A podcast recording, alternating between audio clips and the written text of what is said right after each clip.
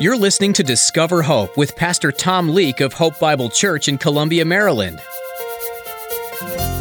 He made the lame to walk. He walked on water, literally, not like on ice, you know, on a pond. This was a miracle. He touched the eyes of the blind and they saw. Who does that? I love the words of John 7:31. But many of the crowd believed in Jesus, and they were saying, "When the Messiah comes, he will not perform more signs than those which this man has, will he? You can see them kind of debating it, right? Uh, who's going to do more signs than this guy?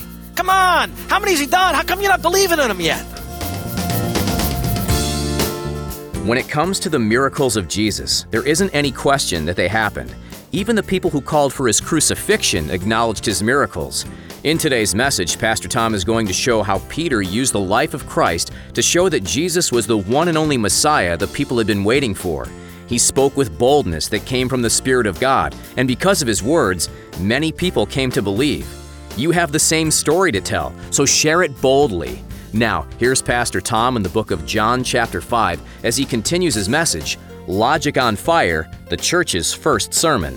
John 5, 36, Jesus knew that they were having a tough time believing in him, but he said, the witness which I have is greater than that of John the Baptist. For the works, he's talking about his, his miracles, the works which the Father has given me to accomplish, the very works that I do bear witness of me that the Father has sent me. See, you know, you see me doing these miracles, you can't help but know. How could you miss it? Christ's miracles exhibited and confirmed his messiahship to the Jews. Unlike John the Baptist, who never claimed to be the Messiah and he did not perform miracles. Do you know that? John the Baptist did not perform miracles. And he never claimed that he was able to do. He just stood there and he said, I'm just a voice crying in the wilderness. Make ready the way of the Lord. By the way, side note, Buddha didn't do miracles. Muhammad didn't do miracles. Mary didn't do miracles. Confucius didn't do miracles. Joseph Smith didn't do miracles. Jesus Christ did miracles. Why? Because Jesus is God's man. That's who he is. The entire world needs to know it, and the entire world needs to know it because there's a testimony in this book that says he was a man that just blitzed Israel with miracles. You know, the Jews wanted signs. They like signs. People today would like signs too. They want miracles. You know, Paul said the Jews ask for signs. Come on, give me a sign. Give me some proof. Greeks search for wisdom. Ah, they tried to think of wisdom, you know, like an ath. But the Jews, they wanted a sign. Give me a sign. What sign do you do? No sign, I'm not believing in you, you know? That's how the Jews were. Have to have a sign. So God gave them signs. Gave them a lot of signs. Couldn't miss it, really. Boatloads of signs. Notice Peter uses three words for these signs here. Miracles, wonders, and signs. Miracles. Would you like to see a miracle? Miracles is the word dunamis. It's a word that has to do with a display of power. We get our word dynamite from it, but it doesn't mean dynamite. It just means that uh, there's a power at work there. The people would see there's power there. That's not natural. That's power that is at work. That's a miracle. And then the word wonders, pteron, it's a word that points to the marveling that people did when they watched the mighty act. So God does dunamis, power, and then the people would watch it and they go, wow, that's pteron. It's a wonder. And then he uses the word sign, semeion. That shows that the, the mighty, the mighty power that was at work was kind of like a message. It was supposed to say something. It was to tell them something. You see this, you see this miracle now, figure out what's going on here. You saw the miracle, now what does that mean? Put, put it together. Come on, use your brain and think. That's what it was. They weren't just like, uh, you know, divine whims, you know, just pointing here and, and, a miracle happened or zapping there and a miracle happened. They were, they were thought through. There was something that Jesus did so that you would look at him and you would see the power. You know, well, that's got to be God. Now, what is God saying by that miracle? It's a sign. A sign points to something. It says, this is the truth. Figure it out.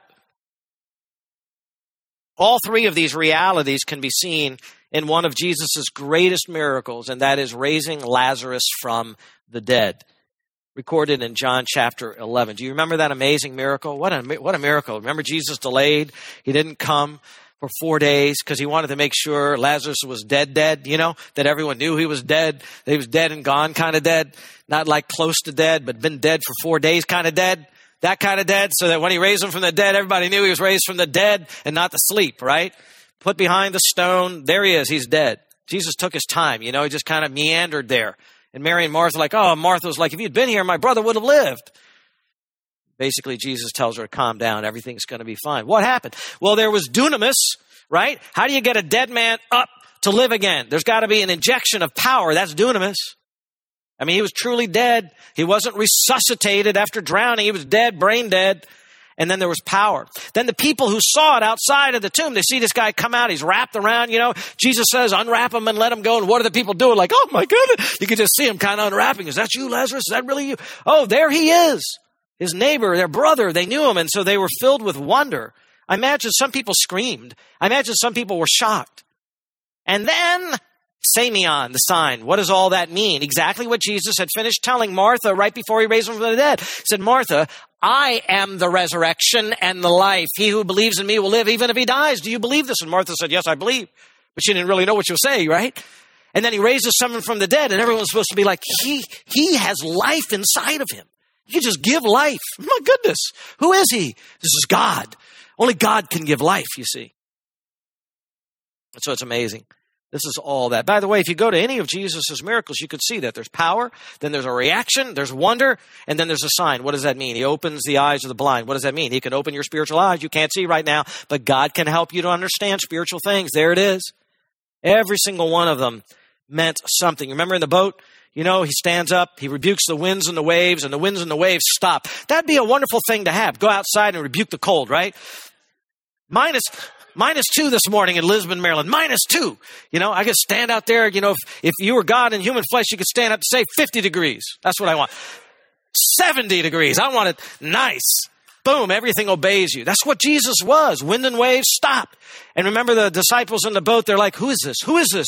Who is this that he can command the winds and the waves? Yeah, now you got it going. Now you're starting to think it through.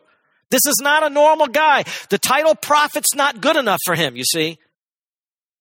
He's more than that. By the way, Jesus gave this kind of power to the apostles.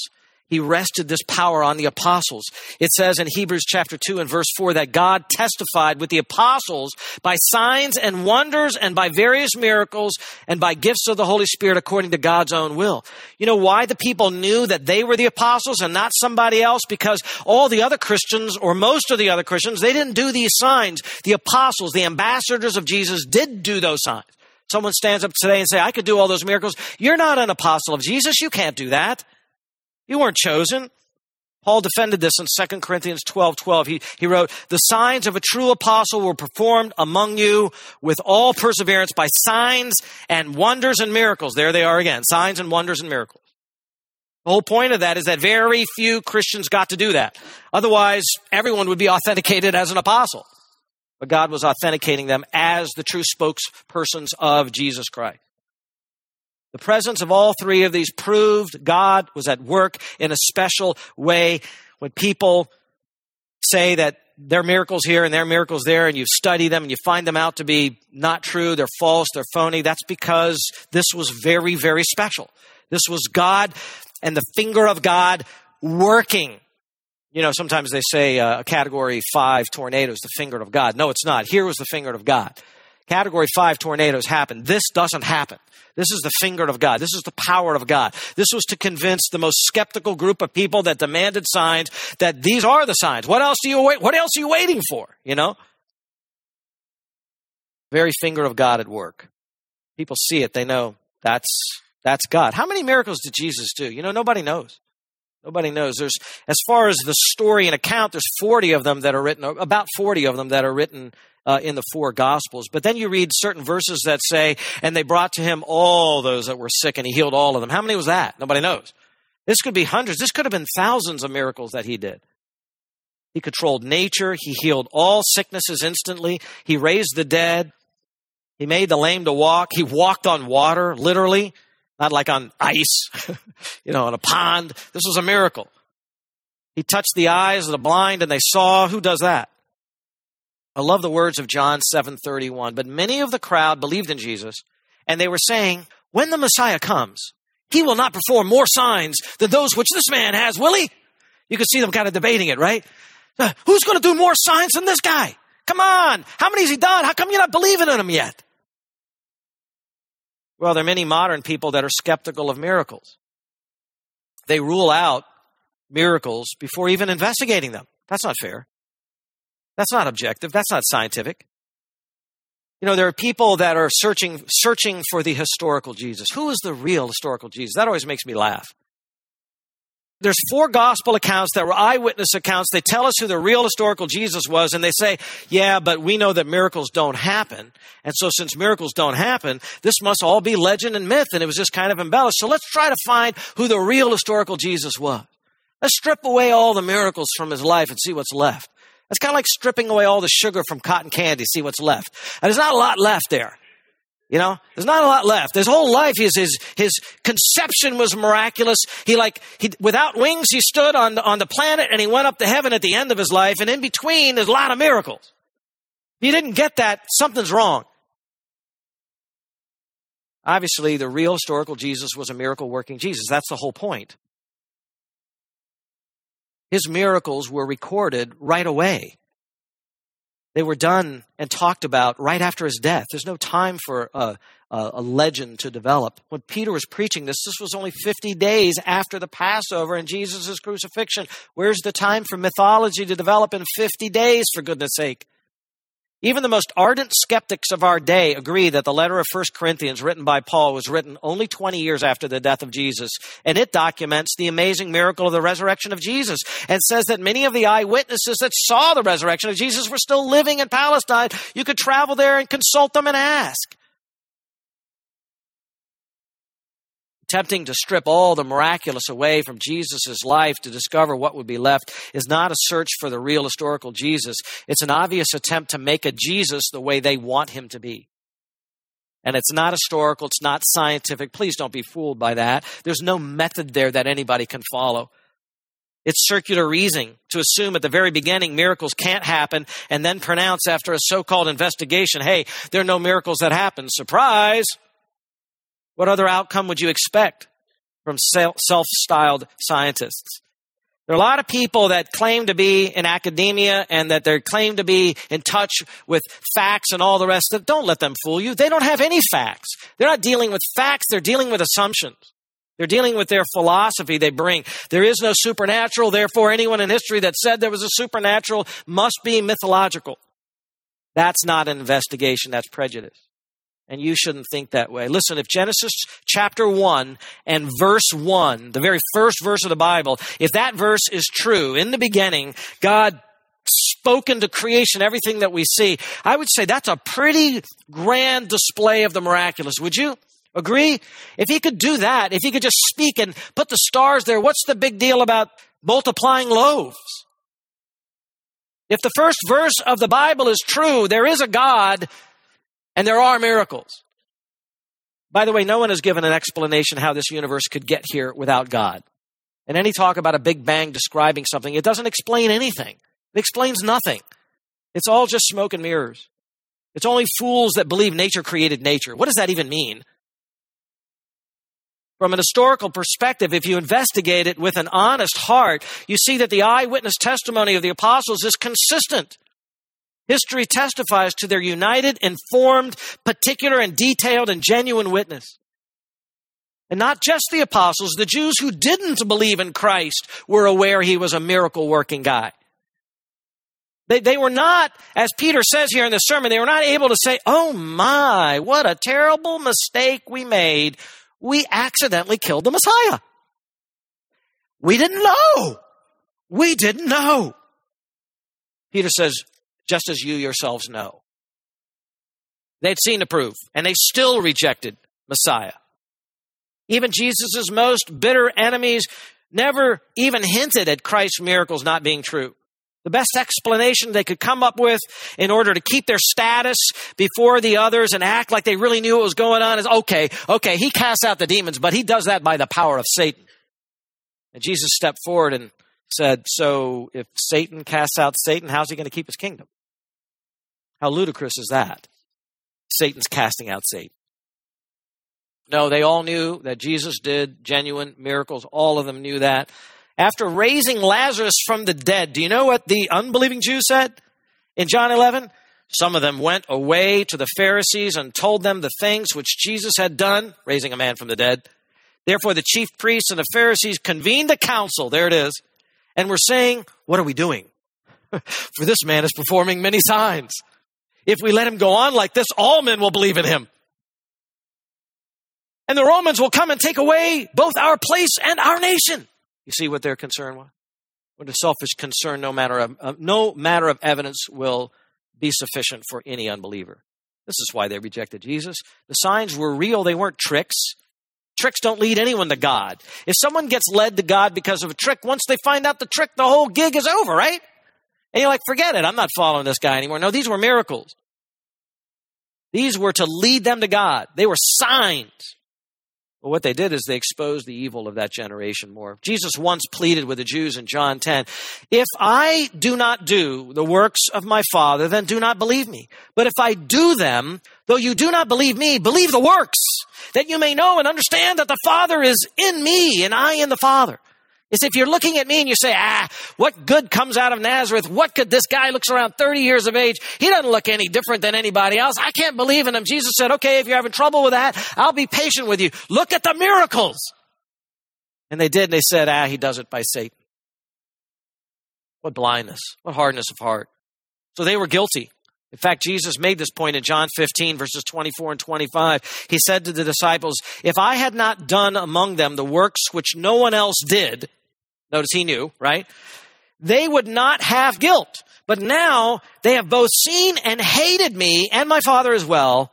But they have done this in order that the word may be fulfilled that is written in their law. They hated me without a cause. There is no rational basis for rejecting Jesus as the Messiah. And that is the truth that Peter is driving home in this most impressive sermon.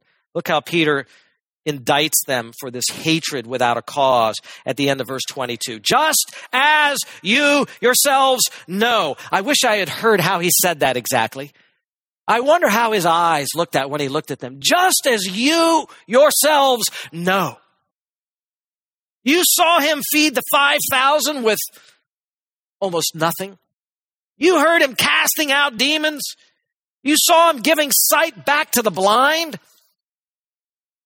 You heard how he stopped the windstorm with a word.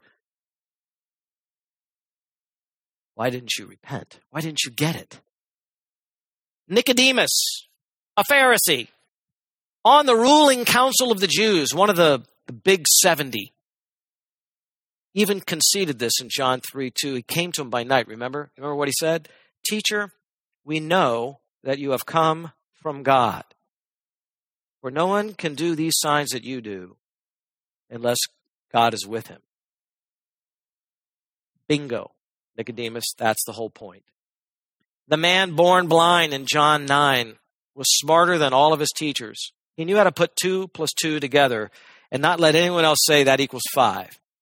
He said, no, no, no, it equals four. What do I mean? He told the Jewish authorities, here is an amazing thing that you do not know where Jesus is from, and yet he opened my eyes. I love that guy sometimes you need to stick with your common sense and your logic and not listen to everybody in academia. Because if, if they're forcing themselves to not believe something because they don't want to, they're not academic. And I don't care how many credentials they have behind their name. If education leads you to deny the obvious, your education isn't worth much. Jesus, the Nazarene, was a man attested to you by God just as you yourselves know. And what did you do to him? What did you do to him? And this is where Peter's preaching is going to begin to hurt a little. And that's the second stage here, and that's the death of Jesus. Look at verse 23. Look at verse 23. This man, still talking about Jesus, delivered up by the predetermined plan and foreknowledge of God, you nailed to a cross. And even worse, by the hands of godless men, and put him to death. See, Peter's kind of like a, a lawyer in a courtroom, and he's building a case against the Jews. He's building an indictment. By the way, beloved, sometimes sermons are meant to hurt. Sometimes they're supposed to make people feel guilty because there is guilt before God. And these Jews were guilty. We're not always supposed to accentuate the positive. Sometimes we're supposed to point out where we err. First, Peter said, I'm going to prove to you Jesus' messiahship. Remember all of the supernatural wonders that he did, a public life of miracle working, clearly a man sent from God. But this was the question the Jews had. Okay, okay, I saw the miracles and everything, but wait a minute. You're saying he's the Messiah. You're saying he's the son of David. You're saying he's the king who's going to rule. How come he died on a cross? That's where they were. They could not come across the finish line to put their faith in Christ because they stumbled on the stumbling block of the cross. A king, the son of David, not triumphant. David won his wars. Solomon reigned over a great kingdom. The son of David should be triumphant. Jesus was crucified on a cross like a common criminal outside the walls of Jerusalem, and that's kind of where it ended. How could he be the Messiah? Peter knows that is an objection by the Jews. He knows, he's probably even heard it. This is exactly the objection that the Jewish leaders hurled at Jesus when he hung on the cross in Luke 23, 35. What did they say to him as he hung up there? He saved others. Let him come down from the cross so that we can believe in him now. Can he save himself?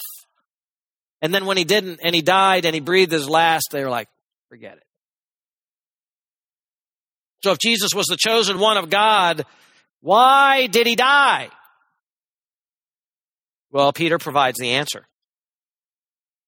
Jesus was delivered up to die. Jesus went to the cross, listen, due to a predetermined plan of God. Predetermined. In Greek, that means to mark out the boundaries ahead of time. So it means to determine something in advance. Before it happens, it's determined, it's marked out, it's, it's predestined. It was God's predetermined plan to have Jesus of Nazareth, the Messiah, killed. That is why he was delivered up to be crucified. Jesus was not a loser. Jesus made it clear in John 10, 18, long before his death, he said, No one is able to take my life away from me. I lay it down willingly. When they came to arrest him, remember in John, he says he spoke and the whole crowd fell backwards. And then they got up and he said, Whom do you seek? And he gave himself into their hands, you see. Peter took out the sword and tried to swipe the guy's head off, and he only got the ear. And Jesus said, Put the sword away. I could appeal to the Father at any time and he would send legions of angels. He laid down his life willingly. He cooperated with the plan of God. There's a whole sermon in that, by the way.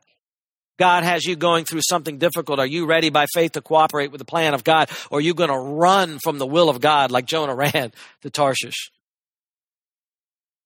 The elders of the Jews are the ones who delivered Jesus up to Pontius Pilate, the Roman governor, who was the one that had the authority to kill somebody, because they didn't have that authority. And it may have been Pilate that washed his hands and then delivered Jesus over to be crucified. But Peter, driven by the power of the Holy Spirit, understanding what really happened, he said, I'll tell you the main reason the Messiah died. I'll tell you the main reason that he was slaughtered. It's God predetermined it had to happen. What does that mean? That means the death of Messiah did not thwart God's plan. Rather, the death of Messiah fulfilled it. There was a plan put in place by God long ago. Long ago. The book of Revelation tells us that the names of believers like you and me, believers in Jesus, were all written in a book called the Lamb's Book of Life. And it was written there before the world was even created, much less us being born. Now, how could that happen unless the Lamb was slain in God's mind before the world even began? The real historical Jesus was a miracle worker. That's the whole point. In today's message, Pastor Tom continued through Peter's first sermon on the day of Pentecost. Peter pointed the people to the real, documented, known miracles that Jesus had done among them while he was on earth. Everyone there knew already Jesus worked miracles. Peter showed them how there is no rational reason to reject Jesus as the Messiah. We're so glad you joined us today on Discover Hope. We'd like to meet you, so if you're in the area, come visit us at Hope Bible Church. Our Sunday mornings include Bible classes at 9:30 a.m., followed by a worship service at 11 a.m. You can find out more at hopebible.org or give us a call at 443 200 HOPE. That's 443 200 HOPE. We'd also like to invite you to join us in bringing the kingdom of God and the joy of salvation to our listeners by becoming a financial partner of Discover Hope. Find out more under the Giving tab at hopebible.org. After Peter shows the people that Jesus is the Messiah, there were going to be big questions like how can he be the Messiah when he died on a cross?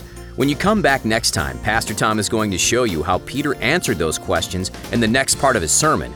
He's going to dive into a big question of our day, too. Is God in control of everything, or are people responsible for their actions? Thanks for tuning in today for Discover Hope. If you'd like to hear more teachings from Pastor Tom, visit hopebiblechurch.org. There's much more to learn from the book of Acts, so we hope you'll join us again right here on Discover Hope.